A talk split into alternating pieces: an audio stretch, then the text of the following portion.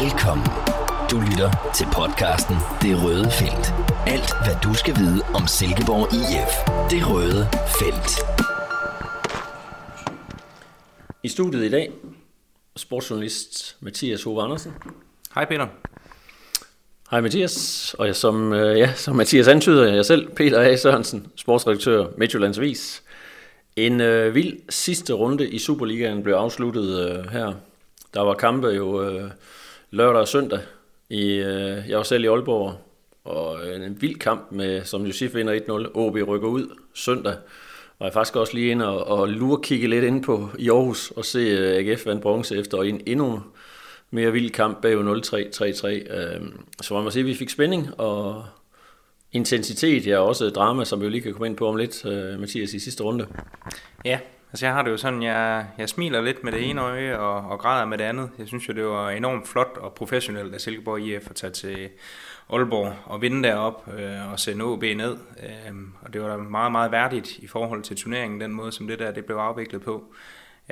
Men samtidig så synes jeg, det er lidt en skam. Altså sådan, ja, jeg kommer til at savne OB i Superligaen. Jeg synes også, det var en utrolig flot ramme, der var deroppe i lørdag, så jeg synes jo egentlig sådan, i hele sæsonen, egentlig, at OB også har præsenteret sig flot på fanscenen i hvert fald, men der har jo bare manglet noget inde på banen, noget tilsvarende. Så lidt en skam for Superligaen, men det er jo sådan, det er. Altså, OB har ikke været gode nok, og så må de en tur ned i første division.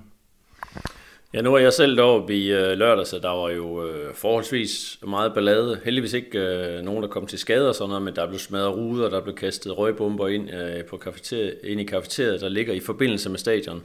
Og vi journalister og fotografer fik at vide, at vi skulle blive der, vi måtte ikke gå ud, vi kunne ikke komme ud den ene gang, fordi fansene var rimelig oppe at køre. Jeg vil sige, det er i hvert fald ikke noget, jeg sådan lige har oplevet hver dag, selvom jeg nu har dækket sport i så mange år. Men Mathias, du har jo arbejdet, før du kom her på Midtjyllands Vise, har du arbejdet for Nordjyske Avisen oppe i Nordjylland. Prøv lige at sætte lidt ord på, hvad er det for en... Det må virkelig ramme selvforståelsen i Nordjylland, at man ikke har et Superliga-hold i næste sæson. Ja, de markedsfører jo også sig selv og har gjort det i en del år som hele Nordjyllands hold.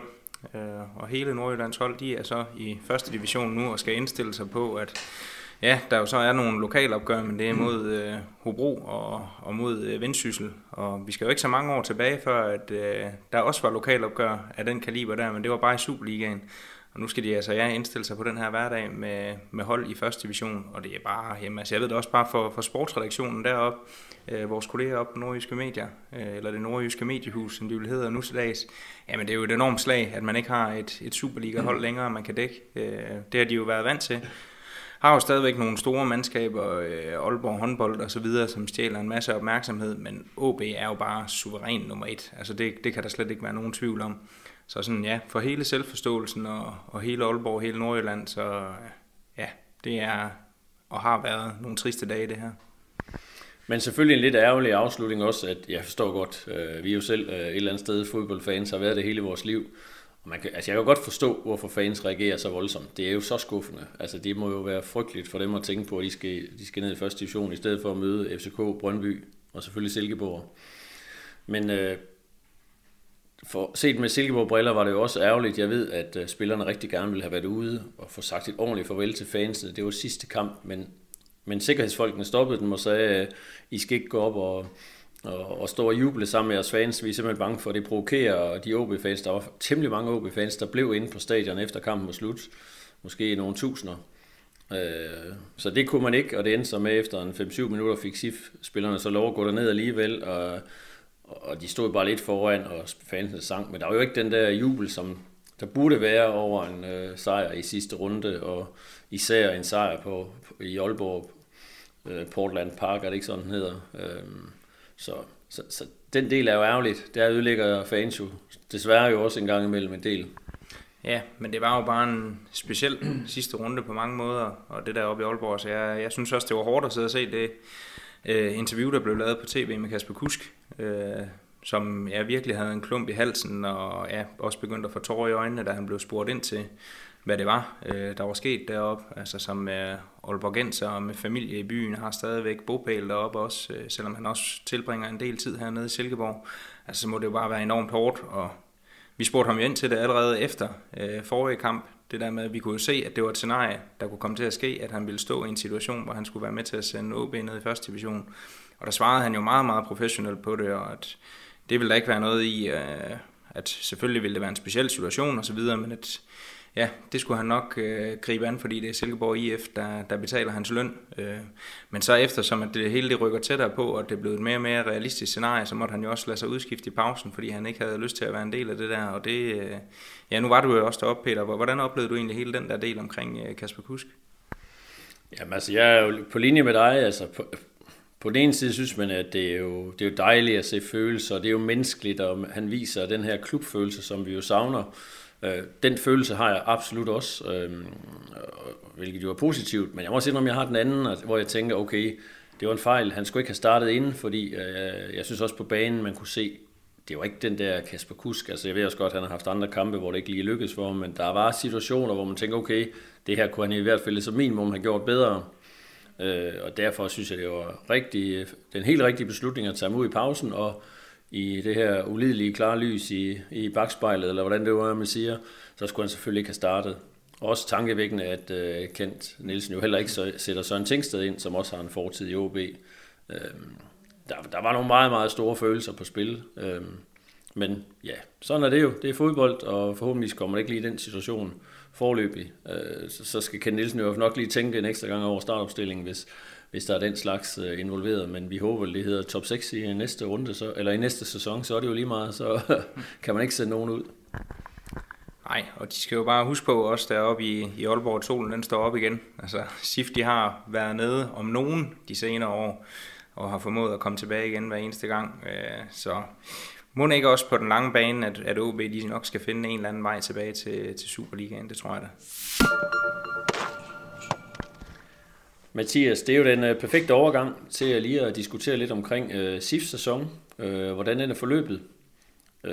Vi går nu til juli ind i den tredje sæson i træk, hvor SIF har været i Superligaen. Det er jo faktisk ved at være længe siden, vi har oplevet det. Jeg har selv skrevet analyse på sæsonen i dag, som jeg kalder godkendt. En 9. plads, 2 semifinale kampe for at komme i pokalfinalen, 8 europæiske kampe. Altså, jeg tror selv ikke hverdagskost. Hvad tænker du? Er det godkendt det her? Jamen, jeg er sådan set meget enig med dig, altså man slutter jo af med at have det 13 point eller sådan noget ned til nedrykningsstregen. Så på den måde, selvom det lige så kritisk ud på et tidspunkt, så når vi går boet op her til sidst, så var SIF jo ikke i nærheden af at rykke ned. Så det må man jo bare sige, at det er godkendt, og ja, da jeg selv spurgte Kent Nielsen til det inden sæsonen, der sagde han, at det her hold det kan slutte mellem nummer 5 og nummer 9. Og de ender jo så som 9'er. Ja. Og i det der regnestykke, der havde han jo så også lagt sådan en lille buffer ind, fordi der var de igangværende transfervindue, og hvor han sagde, at med den trup, de havde inden sæsonen, jamen, så tænkte han måske, at det var mellem 4 og 7. Men altså, hvad ville der ske, hvis de solgte, og hvem ville de sælge, og så videre. Det var ligesom det, der kunne gøre, at man også snakkede ned til en 9. plads. Og som du også siger, med alle de europæiske kampe, man har spillet, man er kommet langt i pokalturneringen, det har bare været en lang sæson, og man var faktisk rigtig, rigtig tæt på at komme med i top 6, det må vi ikke glemme. Så jeg synes da også, at på bundlinjen der står, at det har været en tilfredsstillende sæson for Silkeborg IF, men omvendt, så kunne man jo altid godt lige tænke sig lidt mere. Ja, sådan er det jo. Altså jeg skriver også lidt om i analysen i Midtjyllands Vise i dag, som jo selvfølgelig også ligger på sportsilkeborg.dk, at det handler jo også meget om, hvad er det for en målestok, man kigger på. Altså hvis vi ser på Silkeborg IF over de sidste 10 år, så er 9. plads, og hvad vi ellers nu har opremset af fine resultater, så er det jo, så synes jeg faktisk, det er mere end godkendt. Det har vi jo slet ikke været vant til. Vi er vant til, at man har været ved at rykke ud, eller man er rykket ud, og er det ikke 4 gange inden for de sidste 11-12 år, uden jeg lige helt har sat mig ind i det. Så jeg tænker, hvis det er de briller, man har på, så er det jo en ganske forrygende sæson. Men så er jeg også godt med på, at der er mange fans, som alligevel sidder og er lidt mellemfornøjet, fordi hvis man tager de briller på, der handler om sæsonen, bronzesæsonen, hvor alt jo gik op i en højere enhed, og pengene væltede ind, og alt så godt ud, ja, så kunne man jo nok godt have tænkt sig noget mere, og ikke mindst en plads i top 6, som man selvfølgelig også var forholdsvis tæt på. Er det ikke også, hvad for nogle briller synes du, man skal have på, når man skal vurdere det her? Jamen, jeg synes ikke, det ville være helt fair, det der med sådan at sammenligne det med bronzesæsonen, fordi jeg synes, det var så unikt. Altså, alt gik op i en højere enhed i den sæson der, og der var ikke nogen, der sådan med rette kunne forvente, at man skulle ud og spille med omkring medaljer igen. I hvert fald ikke med de spillersalg, som der kom. Men jeg synes så omvendt, at det er fair nok at sige, jamen fik man nok ud af de transfervinduer, de to seneste. Kunne man ikke godt have givet lige lidt ekstra batterier til truppen, som måske havde gjort, at man havde taget det sidste skridt ind i top 6? Det kommer der jo aldrig nogensinde et svar på, fordi det skete ikke. Mm. Men jeg synes jo godt, at man med rette kan stille spørgsmålstegn ved, om man agerede rigtigt i de transfervinduer der. Men altså bottom line, så synes jeg jo stadigvæk, at den 9. plads er et godkendt resultat for Silkeborg IF. Ja, jamen som sagt, det virker jo da, som om vi er forholdsvis enige om det. Men lad os bare lige prøve at runde de her, nu snakker du om transfervinduerne, fordi det er jeg enig i, at de har ikke været tilfredsstillende. Jeg tror heller ikke, man i Silkeborg IF sidder og tænker, okay, der gjorde vi det simpelthen godt, både i sommeren sidste år og vinterens transfervindue, der vil man gerne have gjort det bedre. Men jeg sidder også bare, og det er den diskussion, jeg har taget med mange SIF-fans, fordi jeg synes jo, det er fair nok. Man vil have, de skal gå ud og købe, og man skal købe markante spillere, man skal bruge 8-10 millioner på en spiller. Det lyder også fint, og det kunne de sikkert også gøre, hvis de ville. Men jeg tænker jo, hvis man kigger rundt i resten af Superligaen, altså FC Midtjylland, hvor mange millioner har de ikke brændt af på spillere, som overhovedet ikke har slået igennem? Altså der snakker vi jo nærmest 30-35 millioner kroner på spillere, der har vist overhovedet ikke at have niveau. Vi kan kigge ind til naboerne i Aarhus, Haugen.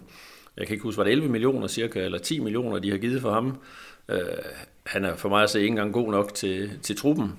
AGF købte også en polak for et eller andet halvstort millionbeløb, som de nu lader gå igen, og med et tab på en 3-4 millioner. Altså, det er jo bare ikke nemt.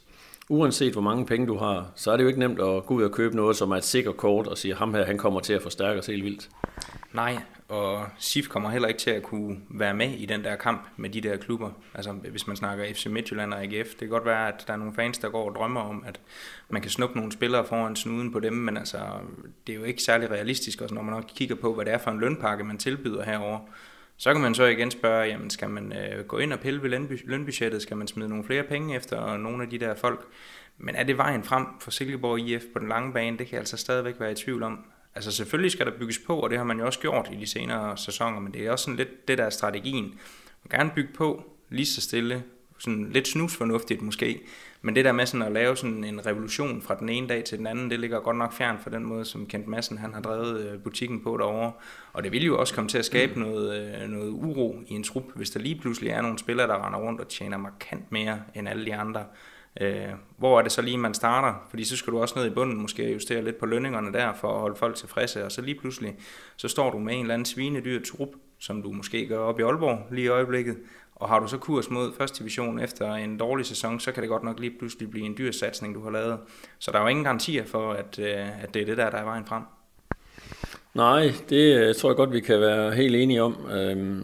Men når vi nu snakker om selve sæsonen, så har vi jo også en artikel i dag med Kent Nielsen, der efter lørdagens kamp blev spurgt til, jamen, hvordan ser du den her sæson, som vi går ud af? Og han kalder det en monstersæson. Han er meget stolt af præstationen. Er vi helt op? Der er vi vel ikke helt op, Mathias, med de superlativer omkring, hvad SIF har præsteret? Ej, jeg synes ikke, man kan eller det kan Kent godt. Jeg vil ikke kalde det en monstersæson. Jeg synes, det er godkendt, og jeg synes, det er tilfredsstillende. Jeg synes, det var rigtig fint, det aftryk, man også fik sat i Conference League-gruppespillet. Nogle meget, meget flotte, store oplevelser der mod FCSB. Det tidligere, hvis man tør at sige det, Steaua Bukarest. Men omvendt så synes jeg jo også, altså vi kunne godt have haft nogle forventninger til, at man eksempelvis havde klaret sig videre faktisk til Europa League inden. De der kampe mod HJK Helsinki står stadigvæk tilbage som noget af det sådan mest skuffende for mig i den her sæson. Og så selvfølgelig også den her start på det her kvalifikationsspil, nedrykningsspil, hvor man i en periode i hvert fald fik spillet sig ind og var en del af bundstriden.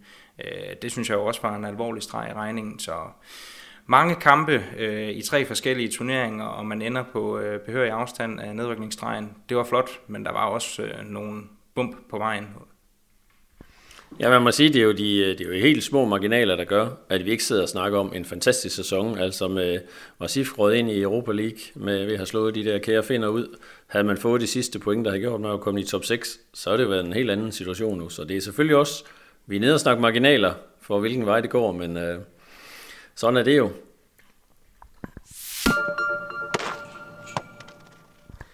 Hvis jeg lige skal forsvare Kent Nielsen lidt omkring hans monstersæson, så det han pegede på, eller det han siger, det er jo det med, at jamen, altså for et år siden snakkede alle om, det her bliver en voldsom svær sæson. Flere eksperter pegede på, at SIF ville rykke ud, for det har man set både med Lyngby og Esbjerg, ja, som rykkede ud efter at have vundet bronzemedaljer.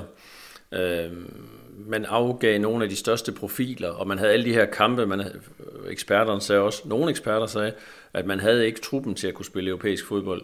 Det er jo hans forklaring på, at han siger, at i det lys synes han, at det er en monstersæson. Men det er vel også rigtigt. Der er nogle forudsætninger, som har gjort, at det i hvert fald er blevet sværere for Kent Nielsen og tropperne derovre. Helt sikkert, og belastningen har bare været en helt anden, end de har været vant til. Men jeg er stadigvæk sådan, at jeg vil holde fast i det oprindelige og læne mig lidt op af dig og sige, havde vi snakket Europa League, gruppespil og top 6, så havde det været en monstersæson. Lad os sige det, Mathias. Sæsonen er slut, og transfervinduet åbner jo officielt her den 1. juli, men der er jo masser af gang i både ind og ud og masser af rygter. Der rumler også nogle rygter omkring SIF, og når jeg nu siger det på den her måde, så er det også fordi, de har jo ikke været så, bekræftede rygter, at vi har turde skrive om den i avisen. Men der rumler lidt omkring, at SIF rent faktisk er på udkig efter en ny nier, en frontangriber. Er det nødvendigt, Mathias, tænker du? Jamen, jeg har jo sådan langt hen ad vejen været ganske tilfreds med det output, som der har været på Tony Adamsen i front, at han slutter sæsonen med at have lavet 10 Superliga-mål og været indskifter i en lang periode. Det synes jeg jo isoleret set er meget flot. Men når man så også kigger på den måde, som sæsonen blev sluttet af på for hans vedkommende, så var der jo lige pludselig langt mellem målene i de sidste 6 runder, tror jeg det var. Blev jo egentlig også skiftet ud i stort set alle de sidste kampe her, og kunne ikke rigtig få spillet til at fungere, så... Jeg kan godt forstå det der med, at man måske tænker, jamen, skal vi have en mere decideret klassisk nier, som man kan spille bolden op på, så man kan komme til at spille måske også lidt mere på den der måde, som man gjorde, da man havde Niklas Hellenius. Jeg kan sagtens forstå overvejelsen, men jeg er også sådan lidt, jamen, der bliver for mange lige pludselig. Så skal man til at begynde at kigge på det der med udlejninger. Alexander Lind, som jo sendte OB ned i første division, leverede et... Jeg ved ikke, om jeg skal bruge ordet monster indhop, men det gjorde han jo op i Aalborg, og både tiltrak sig et straffespark, og også endte med at score det mål, der sendte dem ned. Så skal man lige pludselig til at udleje ham, og hvad med Asbjørn Bøndergaard, der har scoret et hav af mål på U19, skal man også udleje ham? Mm. Jeg ved det ikke helt, altså, fordi jeg ser ikke Tony som tier. Jeg synes, han har nogle... svagheder i hvert fald i spillet med bolden langs jorden, som gør, at han ikke rigtig vil fungere der. Jeg tror, det vil blive måske sådan lidt for individuelt i forhold til de der relationer, der skal være på den sidste tredjedel. Så jeg ser ham jo stadigvæk som frontangriber, men det kan da godt være, at han skal være super sub fremover. Hvad tænker du? Jamen altså, jeg må jo erkende, at jeg kan godt se for mig, at man henter en anden type. Som du siger, en Hellenius Light, yngre, målfarlig, som man også kan uddanne på. Jeg ved godt, man selv har nogle stykker i truppen, men man kunne nu købe en, der var lidt mere etableret, som man kunne se, havde bevist det. Men igen, som det er med de her transfers, det handler jo fuldstændig om, hvad er der mulighed for at få? Altså, hvad er det for nogle spillere, der er derude? Og det er jo ingen grund til at hente en, som ikke er en... Det skal jo være en forstærkning. Det skal jo ikke være en trupspiller. Dem har du jo et eller andet sted nok af nu, hvis man tror på de 2 unge spillere. Men lad os se, jeg vil ikke blive overrasket over, hvis der kommer en udlejning af en af de 2 unge spillere, og så man henter en anden, hvis der er nogen, der bider på krogen, og må ikke der er penge til det. Det burde der i hvert fald være. Det bliver spændende at se. Men Mathias, transfervindue, der kan vel ikke være nogen tvivl om, at Jesper Stygger, han får travlt, fordi vi har jo snakket en del om, der må være nogle spillere, der bliver solgt. Jeg fornemmer også, det jeg hørte over fra SIF, at man også gerne vil prøve at ruske lidt op i truppen, få skiftet lidt ud for nogle andre folk inden, men hvem er det så, der bliver solgt? Ja, mit bedste bud, det er Sebastian Jørgensen. Og det har det faktisk været i et stykke tid. Jeg tror, tiden den er moden, og han har også været i Silkeborg i lang tid, spillet rigtig mange kampe, også for SIF. Kæmpe profil i sidste sæson, havde et udmærket efterår og et dårligt forår, så jeg tænker, at tiden den bare er den rette til, at han skal ud og prøve sig af på en anden hylde i udlandet et eller andet sted. Og det er jo ikke sådan, at fordi man har spillet en dårlig halvsæson, at så er alt før det lige pludselig glemt. Han har jo stadigvæk en god fodboldalder, og jeg tror stadigvæk, at SIF kan score et pænt millionbeløb på ham, hvis de er villige til at sælge, fordi de kan selvfølgelig ikke få den pris, som de kunne have fået efter bronzesæsonen. Men omvendt, hvis man havde solgt ham på det tidspunkt, så var folk jo også blevet rasende over det. Så det er hele tiden, det er en svær balancegang det der, men umiddelbart så vil jeg pege på, at han bliver solgt. Ja, man må jo sige, at et eller andet sted vil det jo egentlig ikke give mening, hvis der kommer et bud på, om at man ikke vælger at sælge. Om det kan selvfølgelig være så lavt budet, at man ikke gør det, men han har siddet på bænken i en masse kampe, efter at have været en af de helt store profiler i Superligaen for bare et år siden. Så jeg tænker også, altså, lad ham komme afsted. For alle parter må det være den bedste løsning, men spørgsmålet er så, hvad man vil sælge ham for. Det vi hørte var jo, at man var helt op og snakke 4 millioner euro for et år siden. Det får man i hvert fald ikke i dag. Spørgsmålet er, om man vil sælge ham for under det halve, måske 8-10 millioner, eller endnu lavere, simpelthen også for at få nogle millioner i kassen, som jo vil pynte godt på regnskabet, og så også for at give Sebastian muligheden for at komme ud og få en ny start, og hvor det så inden kan være jo, fordi ja, er det ikke der, vi er? Jo, det synes jeg da, og kan man få 1 million euro eller 1,5 måske for ham, så synes jeg da, det vil være et flot salg stadigvæk, altså 7,5. Det kan man da bruge til meget, tænker jeg, i Silkeborg IF. Men kan man få, nu siger du 1,5, man kan vel ikke få 10 millioner for en spiller, der har siddet så meget på bænken. Det vil jo være lidt en overraskelse. Vi er vel nede og snakke 7,5, og måske endda lidt mindre vildt. Og det er jo så spørgsmålet, om SIF vil sælge for det. Ja, men man kan da prøve. Ja, Kent Nielsen, som også er med i avisen i dag, han siger, at der i det forbindelse med hans monstersæson, at man skal også, eller der er interesse for rigtig mange SIF-spillere, og der er vel også rigtig mange, der kan komme i spil. Altså, vi har selv skrevet tidligere, at Mark Brink bliver fulgt af Kiel. Den, som sagt, var der åbenbart lidt stillstand på den front. Tobias Salkvist vil jo også være et oplagt salg. Vi ved også, at der er klubber, der holder øje med ham. Hvor konkret det er, det er det, vi forsøger at finde ud af. De 2 backs er der med sikkerhed også interesse for. Dem har SIF jo så ret markant sagt, at dem sælger man ikke. Oliver Sonne, Lukas Engel. Så ja, der kan jo komme til at ske en del jo. Trods alt, selvom de 2 ikke er til salg. Ja, jeg tænker også godt, der kan ske noget i midterforsvaret. Altså hvad sådan en som Joel Felix, når han kommer tilbage. Altså hvad skal han? Skal han stadigvæk være i Silkeborg?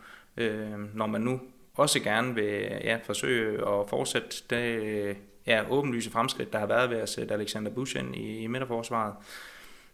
Ja, jeg synes, der er flere fronter, hvor det bliver rigtig interessant det her. Og det er jo igen også det der med, jamen, hvem er det lige, der bliver solgt først? Hvad er det for nogle positioner? Og der er det jo også sådan, som vi har været inde på, at man jo egentlig har forsøgt allerede nu med de folk, man har hentet i Hvidovre, i Carlsen og Pønt, og gardere sig lidt på tieren og også på den centrale midtbane. Så ja, det kunne jo godt pege på, at det i hvert fald er Sebastian Jørgensen og så måske også Mark Brink. Du lytter til Det Røde Felt. Spændende bliver det, men der er jo da lidt tid tilbage, både til transfervinduet slutter, men også til næste sæson starter. Vi skal helt hen næsten i slutningen af juli, hedder det den 22. 23. noget den stil, for vi har første runde. Det er jo næsten for lang tid at vente, Mathias, på at se Superliga-fodbold igen. Ja, lige sådan en 1,5 måned uden Superliga-fodbold. Nu fik vi jo så alt det drama, vi nærmest skulle have drømt om her i sidste runde, så man er da måske alligevel mættet lige her til de første par dage. Men der går jo ikke lang tid, så lige pludselig så melder sulten sig igen, og det er jo godt, det er en forholdsvis kort sommerferie, inden vi så begynder på den der preseason, som jeg har talt lidt om, at jeg har et meget stort kærlighedsforhold til. Så jeg glæder mig allerede til at dække træningskampe. Ja, man kan jo sige, at hvis man lige vil have den sidste rest af spænding og sandsynligvis masser af dramatik, så kunne man jo tage til Viborg Stadion, Viborg FC Midtjylland. Det kan næsten ikke være mere voldsomt, han har sagt, i en kamp om den sidste Europacup-plads. Skal vi ikke bare sige, at det er 2 klubber, der ikke er superfaner af hinanden, og især fansene er jo slet ikke. Så jeg tror, vi får en triple efter. Først var der Aalborg, så var der Aarhus, og nu får vi noget dramatik. Ja, det er næsten overbevist om. Ja, lad os se. Men derefter går vi så i gang igen, Mathias. Så skal vi lige slutte dagens podcast af med et ønske. Hvad er bedst for SIF? Er det bedst at få en rigtig stærk modstander i første kamp ude mod FCK? Mesterne, der måske har lidt champagne i blodet stadigvæk? Eller er det bedre at skære op mod en af oprykkerne, som SIF jo har prøvet nogle gange også? Hvidovre ude for eksempel. Hvad tænker du? Den er svær, Peter. sådan et FCK-hold, som skal gøre sig klar til noget europæisk kval der omkring, det tænker jeg ikke lige vil være sådan min kop te. Hvidovre, der kommer op og sådan stadigvæk rider lidt med på bølgen, den vil jeg nok også helst være fri for. Så kunne vi ikke få OB eller et eller andet herovre på Jysk Park? Den tror jeg, det vil jeg gerne have. Ja, det er jo faktisk ikke det dårligste bud. Jeg vil sige, jeg vil også gerne undgå for eksempel ude mod Lyngby, der vil grave sig ned selv på hjemmebane. Ej, lad os få en fest på Jysk Park, og til den tid kan vi overrække også til, hvem vi har kåret til årets spiller. Det går vi i gang med her i løbet af ugen og se på, hvem det skal være. Mathias, lad os sige tak for i dag, og tak fordi du var med. Velbekomme, Peter. Tak for det.